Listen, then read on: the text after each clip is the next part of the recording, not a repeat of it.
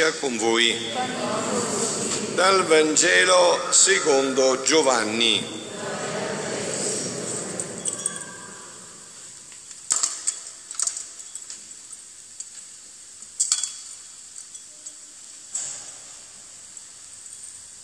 In quel tempo Gesù passò all'altra riva del mare di Galilea, cioè di Tiberiade, e lo seguiva una grande folla, perché vedeva i segni che compiva sugli infermi.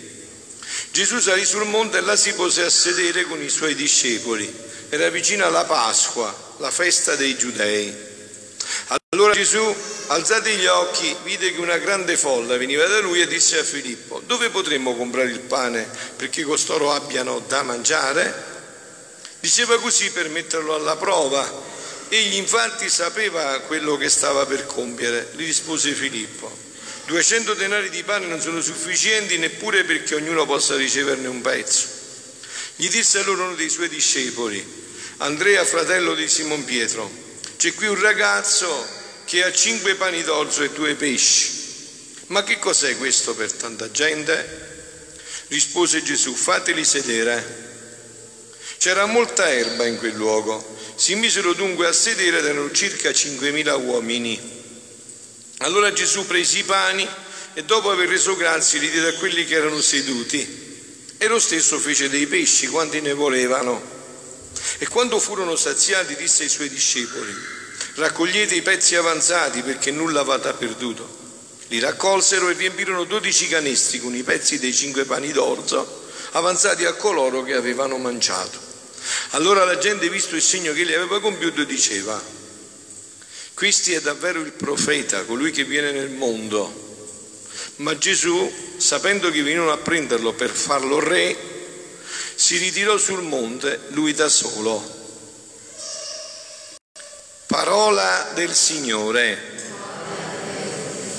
Del Vangelo cancelli tutti i nostri peccati. Siano lodati Gesù e Maria. Io vorrei chiedermi insieme a voi, ma Gesù mentre moltiplicava questo pane, che sapeva poi che era un pane temporaneo, è vero, perché tutta questa massa di folla è morta, come moriremo io e tu. Quindi che cosa pensava moltiplicando questo pane? A quale pane lui si riferiva e vedeva? Quale pane vedeva? Questo è molto profondo, bisogna andare a leggere bene gli scritti che Gesù dà a Luisa per comprenderle perfettamente che cosa vedeva Gesù in questo momento. Gesù aveva davanti agli occhi tre tipi di pane, perciò nel Padre nostro ci fa chiedere dacci oggi il nostro pane quotidiano, tre tipi di pane. Il primo pane, il più necessario, più dell'aria, quello che noi abbiamo perso e da cui vengono tutte le rovine, tutti i mali, era il pane della divina volontà. Questo era il primo pane, quel pane che noi adesso non conosciamo nemmeno più, ohimè. Il secondo pane, che è venuto dopo, è il pane eucaristico, che eh, raggiunge l'effetto nella misura in cui questo pane, vero, voi sapete che tra poco noi ci mangiamo Dio, lo mettiamo nello stomaco, dove abbiamo messo i maccheroni, si mischia col nostro corpo, si impasta dentro il nostro corpo si mischia dentro il nostro sangue. Questo pane deve raggiungere un effetto, qual è? Sia fatta la tua volontà, qua in terra come si fa in cielo. Se no 50 anni di comunione, lo vediamo, io lo vedo su di me, voi lo vedete su di voi, è sempre la stessa cosa. Non raggiunge l'effetto. E poi, perché no, anche il terzo pane, anche il terzo pane, quello per l'alimento della vita naturale. Ma il primo pane che vedeva Gesù era questo pane. Infatti, questo brano del Vangelo è chiarissimo. Andrea, l'apostolo, che vede, dice Andrea, il fratello di Simone Pietro, c'è qui un ragazzo che ha cinque pani e due pesci, ma che cos'è sta poca roba per tutta questa marea di persone che abbiamo? E invece Gesù con quel poco fa tutto. Che cosa ti dice adesso stasera a me? Datemi la vostra volontà. Siete venuti a messa seriamente? veramente siete venuti per farvi cambiare la vita o no? Se siete venuti per farvi cambiare la vita, io ve la voglio cambiare, datemi la vostra volontà e io in cambio vi darò la mia. Così è successo a Luisa. Proprio così. Gesù gli disse, senti, dammi la tua volontà e io in cambio ti do la mia. E Luisa disse, Signore, ma, ma che dici? Tu ci perdi tutto. Ma non ha importanza, tu dammi la tua volontà e io ti darò la mia. Allora vediamolo un po' più vicino questo brano, perché è molto di una profondità abissale. Cioè non si tratta solo della moltiplicazione dei pani, no? La Chiesa non è un ONG, queste cose sociali li sanno fare molti meglio di noi, tantissimi. Voi non siete qua per un incontro sociale, voi siete qua per ispirare l'eternità, il paradiso, la vita eterna, no? come ha detto la Madonna l'altra sera. Voi sapete, non sono un meggiugoriano, anche se conosco Meggiugorio dal 94, insomma, forse Ehm, in anteprima, io sono un figlio della divina volontà, no? so il frutto di Meggiugorie, che è questo regno della divina volontà. No? La Madonna ha detto fate il paradiso sulla terra. E come si fa questo paradiso sulla terra? Sia fatta la tua volontà, qua in terra come si fa in cielo.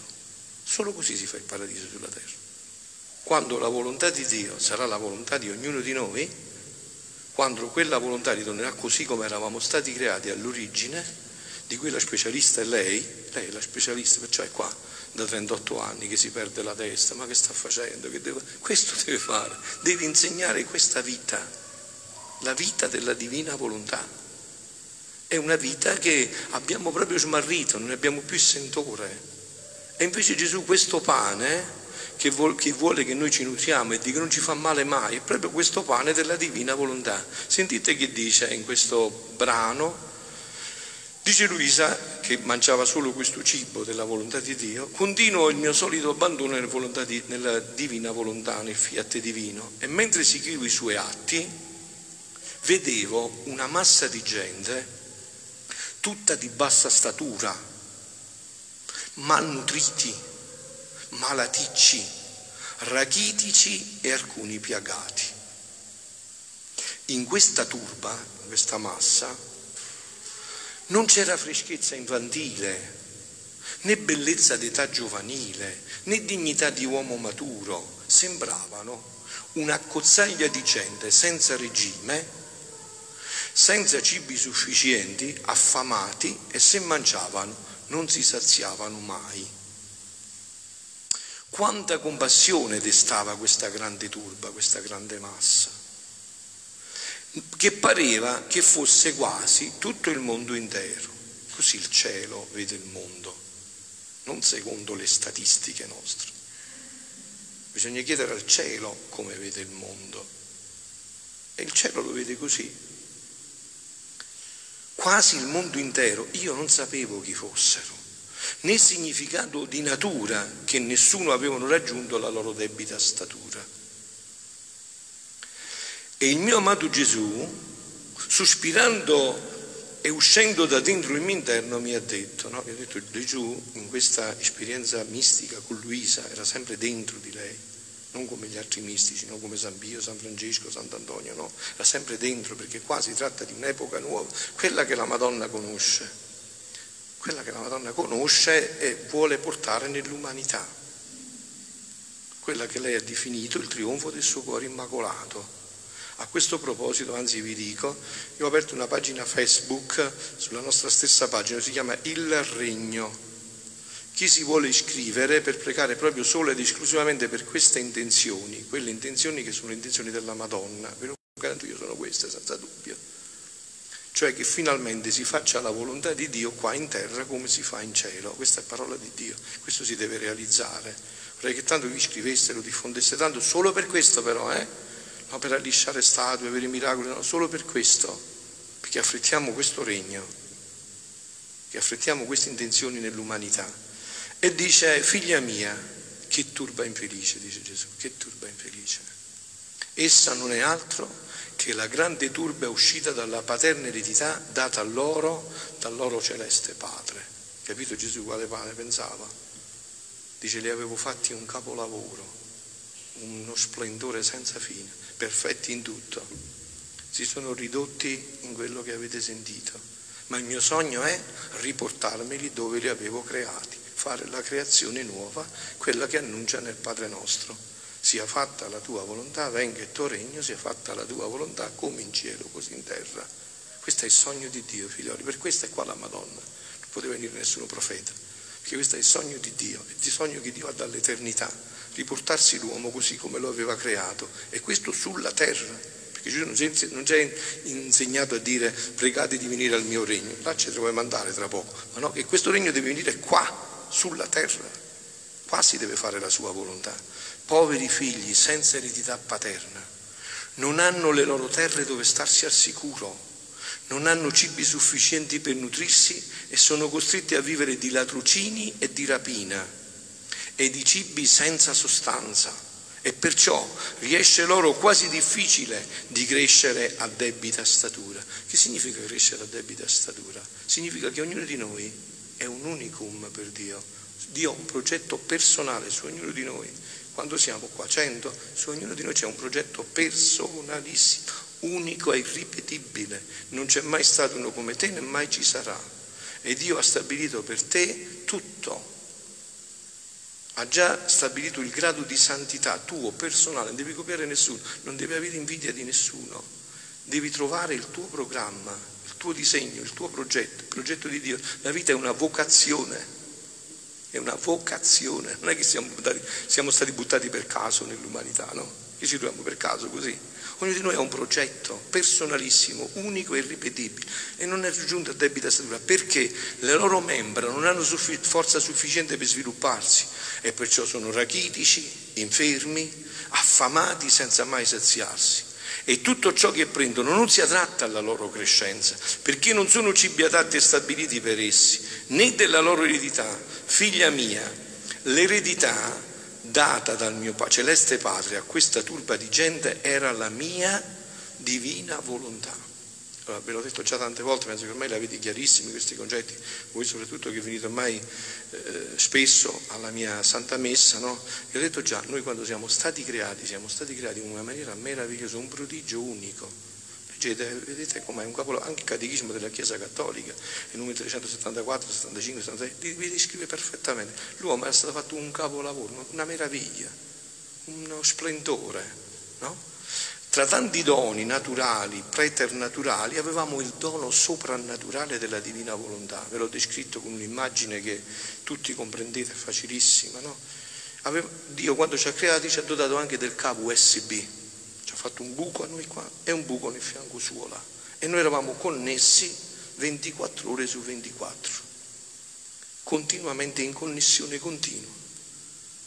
Ogni nostro atto da umano passava divino. Perciò i padri della Chiesa dicevano Dio si è fatto uomo dopo del peccato perché? Perché l'uomo si, rende, si faccia Dio, ritorni a essere Dio. E non è un modo di dire, è proprio così. E lei, la mamma, è qua per questo è proprio qua per questo, per rinsegnare questa vita che vi vedo anche a voi, sembra che sia una cosa, e però questa è la vita cristiana, se no che cos'è la vita cristiana? Questa è la vita cristiana. Dio si è fatto uomo perché l'uomo torni a farsi Dio. Questo è lo scopo, questo vuole Gesù, questo è il perciò ci dà. Scusate, ma secondo voi perché Dio adesso si fa mangiare? Perché deve mangiare, deve alimentare se stesso in noi. C'è Lui dentro di noi, c'è la sua vita divina. Se non muore questa vita divina, quante volte mi sono sentito nel mio popolo, è morta la fede, ho perso la fede. E certo, senza alimento divino muore la vita divina, come senza alimento umano muore la vita umana. Per questo muore la vita divina. Onde l'uomo, come uscì dall'eredità della mia divina volontà, tagliò il cavo USB, questo è il peccato originale, decise con la sua volontà di opporsi alla volontà di Dio, quando è venuto questo, non trovò più le cose a sua disposizione. Andate a vedere in Genesi, no, tutto scritto questo, andate a vedere in Genesi. L'uomo metteva il nome agli animali, tutti gli ubbidivano, tutto era a sua disposizione. Come vi siete mai chiesti voi, come faceva a sapere l'uomo quale cibo era buono, quale non era buono? Tutto insegnato da Dio, tutti i primi atti li aveva fatti Dio nell'uomo, gli aveva insegnato tutto. Adamo conosceva tutto ciò che era necessario, Adamo lo conosceva tutto. Quindi dice tutto a disposizione. Non fu più padrone, ma servo. Al leone che prima ci metteva la mano e ci giocava nella bocca, adesso se si avvicinava lo sbranava, da padrone a servo. Non padrone ma servo, ed è costretto a vivere di stenti. Come può crescere a debita statura? Ecco, udite, e così comprendete il programma perché la Madonna è qua, che cosa deve realizzare. Ecco, perciò aspetto con tanto amore la turba di chi deve vivere nella nostra eredità del fiat divino, questa vita qua sulla terra. Essa ci formerà la bella turba di giusta statura, bella e fresca, che sarà nutrita di cibi sostanziosi che renderanno forti e sviluppati e formeranno tutta la gloria della nostra opera creatrice conclude Gesù e conclude anch'io perché così avete visto un po' uno, un, piccolo, dire, un piccolo spicchietto di luce. Venite a comprendere i ritiri della divina volontà e comprenderete sempre più questa vita. Che cos'è questa vita che Dio deve rimettere nell'umanità? E che è già in atto, è già in atto, è già in atto, già pressa alle porte dell'umanità questa vita. Il nostro dolore, dice Gesù, è grande, a guardare questa turba infelice e deformata e nel nostro dolore ripetiamo, ah, e non uscì così dalle nostre mani creatrici inferma, senza bellezza e freschezza l'opera nostra. Ma questa cosa, io l'ho detto anche altre volte, a me mi, mi sconvolge come non si può essere certi di questo. Ma io dico un papà e una mamma terrena, no? Se un papà e una mamma terrena che possono fare un figlio, mettete che abbiano il potere di fare un figlio bellissimo, intelligentissimo, sanissimo, tuttoissimo, no? Che fanno? Lo fanno un poco storpiato, poco così poi lo addrizzano strada facendo. Eh, che fanno? E allora Dio com'è possibile che non ce l'ha fatto in una maniera? Tanto è vero che come si chiama il peccato? Caduta. Se tu stai a terra puoi cadere, ma se stai alto, alto, alto, quando cadi se ti salvi è un miracolo. E così è successo a noi. Eravamo alti, alti, alti, avevamo tutti i doni. Perciò Gesù dice, ma questi non li ho creati io. Io non ho fatto il tumore, non ho fatto il cancro, ho fatto la morte, questa l'hanno fatta loro col diavolo. La umana volontà, ribellatasi alla divina volontà, tagliato il cavo USB, non potendo stare da sola perché non è fatta così, si è dovuta connettere col nemico di Dio, no? È così, sono arrivati tutti i mali. E deformate, nel nostro dolore ripetiamo, ah, non uscì così dalle nostre mani creatrici inferme, senza bellezza e freschezza l'opera nostra, ma era un amore solo a guardarla, anzi ci rapiva, tanto era bella. Ma mentre ciò diciamo il nostro amore si gonfia e vuole straripare fuori, sta parlando la Santissima Trinità, non ce la fa più, si gonfia l'amore, sta straripando fuori, dice io non ho fatto l'uomo così e vuol mettere in via il nostro volere divino per farlo regnare sulla terra in mezzo alle creature, per farci ripristinare bella e graziosa l'opera nostra come uscita dalle nostre mani creatrici. E voi sapete, io ve l'ho detto, Gesù lo dice esplicitamente, questo è decretato, non è che può essere o non essere, sarà sicuramente così. E noi, perciò la Madonna è qua, dice, quante volte avete sentito sentito dire ho bisogno di voi? Senza di voi non posso, sono venuto a realizzare dei piani, e questo è qua, è questo per qua. E noi possiamo affrettare questo tempo, noi lo possiamo affrettare. E vi ho detto, questa Chiesa fa solo questo, noi vogliamo affrettare questo tempo. Noi vogliamo che la parola di Dio si realizzi il più presto possibile, che finalmente si faccia la sua volontà qua in terra come si fa in cielo. Siano lodati Gesù e Maria.